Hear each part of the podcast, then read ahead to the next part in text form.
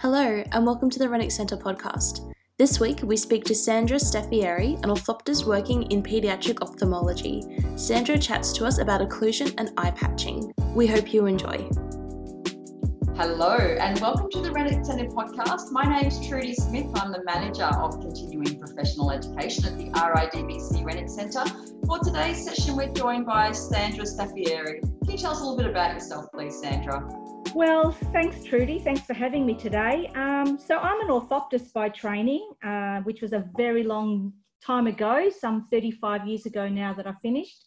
And I've been very fortunate to um, work in paediatric ophthalmology nearly my entire career.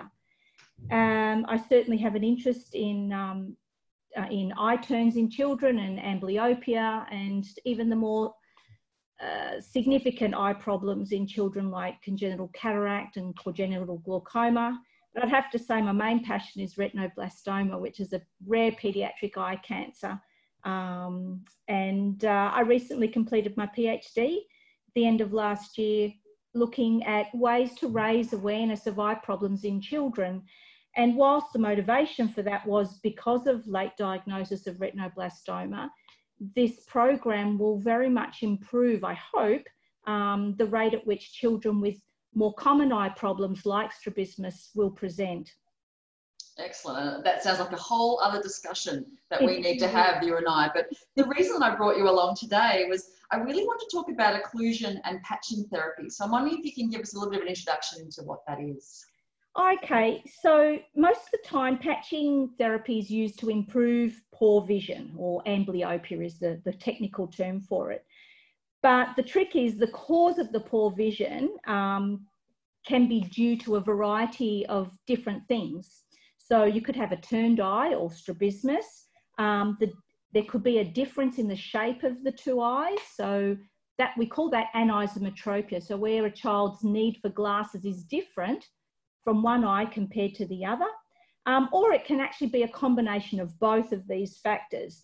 There are some other conditions that give um, rise to quite severe amblyopia, like congenital cataract, um, congenital glaucoma can give rise to amblyopia but they're less common. But the treatment of it is really the same, doesn't matter what the cause. So some children will have very mild amblyopia, uh, where the difference in, in vision between the two eyes is just a couple of lines on a vision chart. And sometimes it can be really severe. And this will obviously depend on what caused the amblyopia in the first place, how long it's been present, and how, a, how old the child actually is. So, the aim of occlusion therapy or patching is to get the vision as good as we can possibly get it. And I always like to try and aim for the minimum level required to drive a car. Because when you get older, there's no reason why you can't develop other eye diseases, particularly macular degeneration or as a result of an eye injury. You run the risk of the good eye becoming not so good anymore. And I don't want that to translate to a significant lifestyle change where you can't drive. So that's what I usually try and explain to parents that we're trying to get a good functional eye where we possibly can. Sure. What, what do you use to patch the eye? Uh, another good question. Well, the sky's the limit, really. Traditionally, it was a sticky eye patch. Um, so it's an eye pad that sticks to the child's face. You can buy them commercially um, at the chemist, you can buy them online. We've got some really lovely um, patches that are available now that are coloured and, and with pictures on them. But some children develop skin allergies to them as well, or they've got a bit of an aversion to things stuck to their face. So if they're wearing glasses, we can use a cloth patch that um, again is also available online or at the chemist that slides onto the glasses. Um, or you could use a standard black patch like a pirate. Um, that's also available at the chemist. I'm sure that'll be very popular with a certain age of boy. Well, it may well be, but um, not when you want them to wear it, that's for sure. Um, or even we can use um, contact, so cloudy contact. Yes, the color, the the book coverings that we used when we were going to school. Uh-huh. You can put that on the inside of the um, lens, uh, of the glasses. But we need to remember that when we put a patch on, um, particularly when we put something on their glasses, the propensity to, um, to cheat, such as pulling the glasses down and looking over the top or around the side, is actually quite high. And that's not because the child's being naughty, it's because they want to be able to see. Instinct. And that's the whole point of the, the, the, um, the condition. In fact, I, what, very early in my career, I dutifully put a patch on a two year old's pair of glasses. I used contact because he refused to allow anything else. And he, I put the glasses on his face and he looked at me and promptly took his glasses off, turned them upside down, and put them back on his face. so the patch was in front of his bad eye. He still wanted to wear his glasses, but not with a patch on no. it. Sometimes, when we have that problem, we can also use atropine drops, which um, have two actions. They make the pupil very big, um, and parents would be used to having um, eye drops as part of the child's eye examination.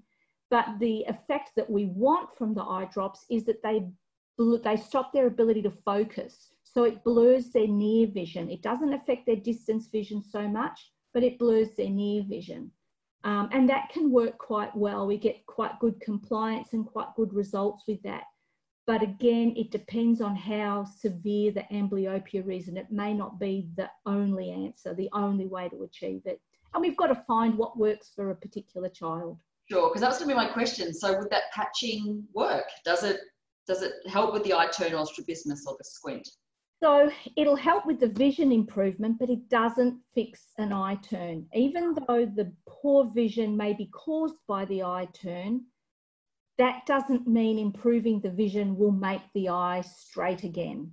And often parents will say, I'll ask them, How did you go? And they say, Oh, great, he tolerated it, but the eye's still turning it's really important that parents understand that patching is not to fix the, the, eye turn, it's to fix the vision, it's to force the child to use an eye that has up until that point gone unused and to catch that vision development up.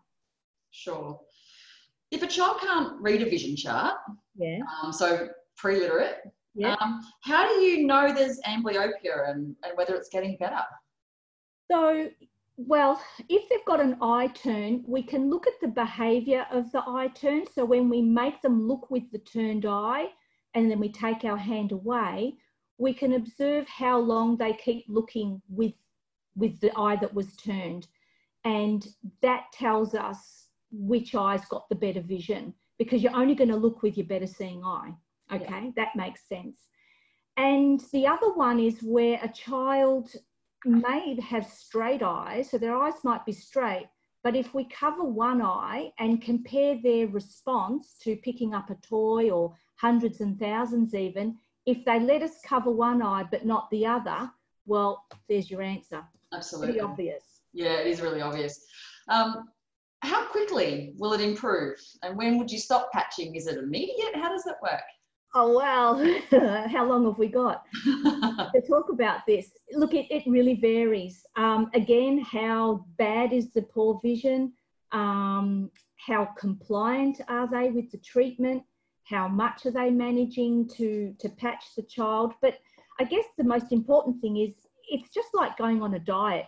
When you're really good, you get a response and you get a lot of response early in the piece and then the response starts to plateau out. And when we get a, a, plateau in response, it's harder to remain motivated to continue, you know, the hard slog of patching. But we tend to keep patching until we've had a few visits where there's been no improvement.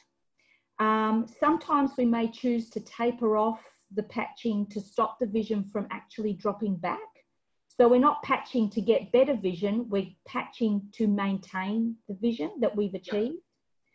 In some children that have got really severe um, amblyopia, their near vision might improve quicker than the distance. Okay. So we'll often test both distance and near vision so that at least the parent and the child can see, oh, look, it, last time it was here, now it's there. That's because you've been wearing your patch you need that motivation. Everybody, just like we stand on the bathroom scales we need that motivation that those numbers are going down.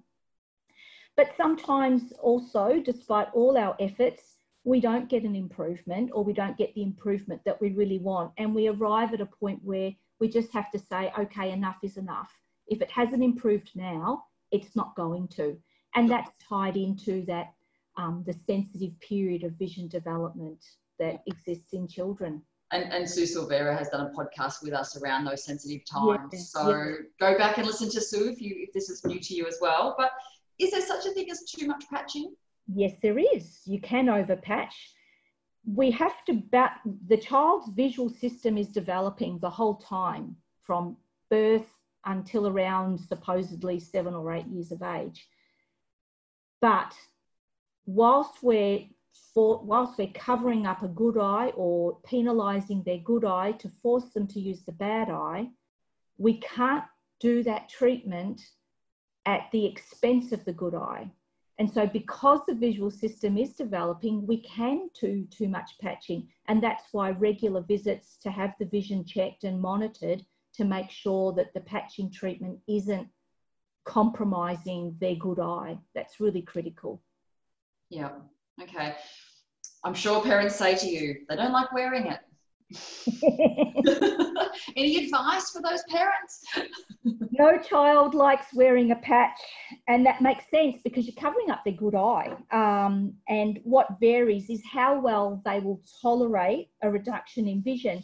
And I've seen children tolerate really bad vision, and I've seen kids not tolerate one line difference. And I'm scratching my head saying, why won't they tolerate this? Because you can see. Um, so providing supervised activities is really important. Even just sitting at the dinner table with their patch on, um, even part of their routine, the bed, um, no, how does it go? Uh, bath, book and bed, yep. you can have the patch on then. You know, their books, they can read, they can see the pictures in the books. So there's no reason why they can't do those sorts of activities. Don't expect to be able to put a patch on a child and send them off for a play because they're just going to take it off. I would too. Yeah. Um, one of my favourites though is hundreds and thousands sprinkled on a plate or in the high chair, sprinkle them on the tray um, in the littlies because they'll be distracted by the fact that that's something they recognise. And I know in this day and age we're really trying to limit refined sugar, but you know what? In the at the expense of having poor vision, I think um, a little bit of refined sugar is not going to hurt anybody. No. Um, the same goes with peas and corn at dinner time. They're always good things because that's a visual activity and they're distracted by what's going on around them. Yep. iPad, TV, games on handheld devices. That makes occlusion more of an activity rather than a punishment because for some children, they do see it as they're being punished. So giving them something they really love doing is helpful and say, you know, when we get to this time, you can do the last 15 minutes without your patch. There's lots and lots of ways, just got to think outside the square. Reward charts obviously go a long way, just like, you know, toilet training and all yeah. of those things. It's exactly the same thing. It, it works exactly the same way setting a timer so the child knows when it's going to come off yep. rather than this indeterminate time because they have no sense of time. And I guess they're going to trust you more, aren't they? If they if exactly up to that timeline as well. Exactly, and they'll learn to tell the time if nothing else. um, but I think getting the child involved in the process, we underestimate how much we can explain to the child, but then we need to find the balance with how much input the child gets where not wearing it is not an option. Sure. Just like with really, if your child had a bad cold and needed antibiotics, if they didn't like the taste of the antibiotics, you're not going to not give them. You're still going to do that. So patching's the same thing. Yeah. What about those little ones who say, well, I can't see now? So you just explain to them that they can't see. That's right. And that's why um, we're doing this I usually explain to children that um, one eye's been working really hard and needs a rest, and putting the patch on lets that eye have a bit of a rest so the other eye can stop being so lazy and work a bit harder and reassure them that they can see. You know, it might be that you need to have toys that are a little bit bigger or books that have got pictures that are a little bit bigger so it doesn't make it so difficult. That visual difference isn't so great. Yeah, and that makes sense. We know that you can't negotiate with anybody under the age of seven. Why don't we just wait till they're seven? Uh, that's all linked into the whole sensitive period of vision development. And even though there is some emerging evidence that um, we can get improvement in a later, in an old, slightly older child, and I've actually seen it, but we don't think that the the best outcome can be achieved if we wait till they're older. And the other thing to remember is when they're older, they then have different visual demands and they need to go to school, so they can't wear it at school. When they come home, they've got homework and they need to be able to, able to see smaller writing. So you've got that problem of when they're older, they need better vision. So it's easier to get it done when they're younger. And, and for those families where if you're still working with these kids when they're school age, and many of the activities you've suggested have included doing things together, child and parent. Yeah. How do the, how do they fit it in? With great difficulty because it's not you know often there's other siblings and extracurricular activities and life is busy. I mean we're supposed to be having more time with all our technology but it seems to me we have less. So figuring out figuring out what do we need to achieve looking at your weekly family timetable how can we fit this in? As i said before putting it on in the end of day or evening routine is always a good one at the dinner table. Um, you could put it on for a bit of homework if they're doing just drawing and some sort of sort of near activities, things like that. I guess also thinking about how much have you been asked to do. When I first graduated, we used to give children full-time patching, so we'd prescribe all-day patch if the vision was beyond a certain level and half day if it was better than a certain level. I quickly realised that nobody's going to leave a patch on all day. Um, and so I, I started just saying, look, put it on as much as you can. And it settled at around about one to two hours. We now have all this evidence from very strong studies that show that one to two hours is just as good as having it on all day. So finding those one or two hours is really important. You need to remember though that it doesn't have to be a two hour block. You can achieve that with an hour in the morning and an hour in the afternoon or half, you know, four half hour stints. If that's all your child's going to tolerate, that's better than nothing. Absolutely. Do something because nothing is going to happen if you do nothing. Yeah. So less is more.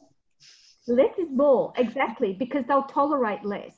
Yeah. So, and then you can build it up, and before you know it, they've forgotten they've got it on. So half an hour quickly becomes one hour, and lots of reward and praise. And hey, aren't you fantastic? Um, and you know, big hug goes a long way for being tolerable. You know, tolerating the patch. Yeah, that's you've given us so many great ideas um, during the session. Thank you. Are there any final comments that you want the audience to take away? Get calm and keep the patch on. Try different things and speak to your health. Don't just give up and not turn up. Um, speak to the person who's um, treating your uh, your child. Your orthoptist is always going to be a wealth of information, or an optometrist, or even your ophthalmologist about different different ways um, to achieve the same goal. Because what's been suggested might not work for you, and there are lots of other ways that we can um, try and achieve what we want, and that's good vision in each eye. Absolutely. Thank you so much for your time, Sandra. I really appreciate it. You're welcome. Thank you to Sandra for speaking with us today. If you have any questions regarding the topics raised in this podcast, be sure to reach out via our Facebook page.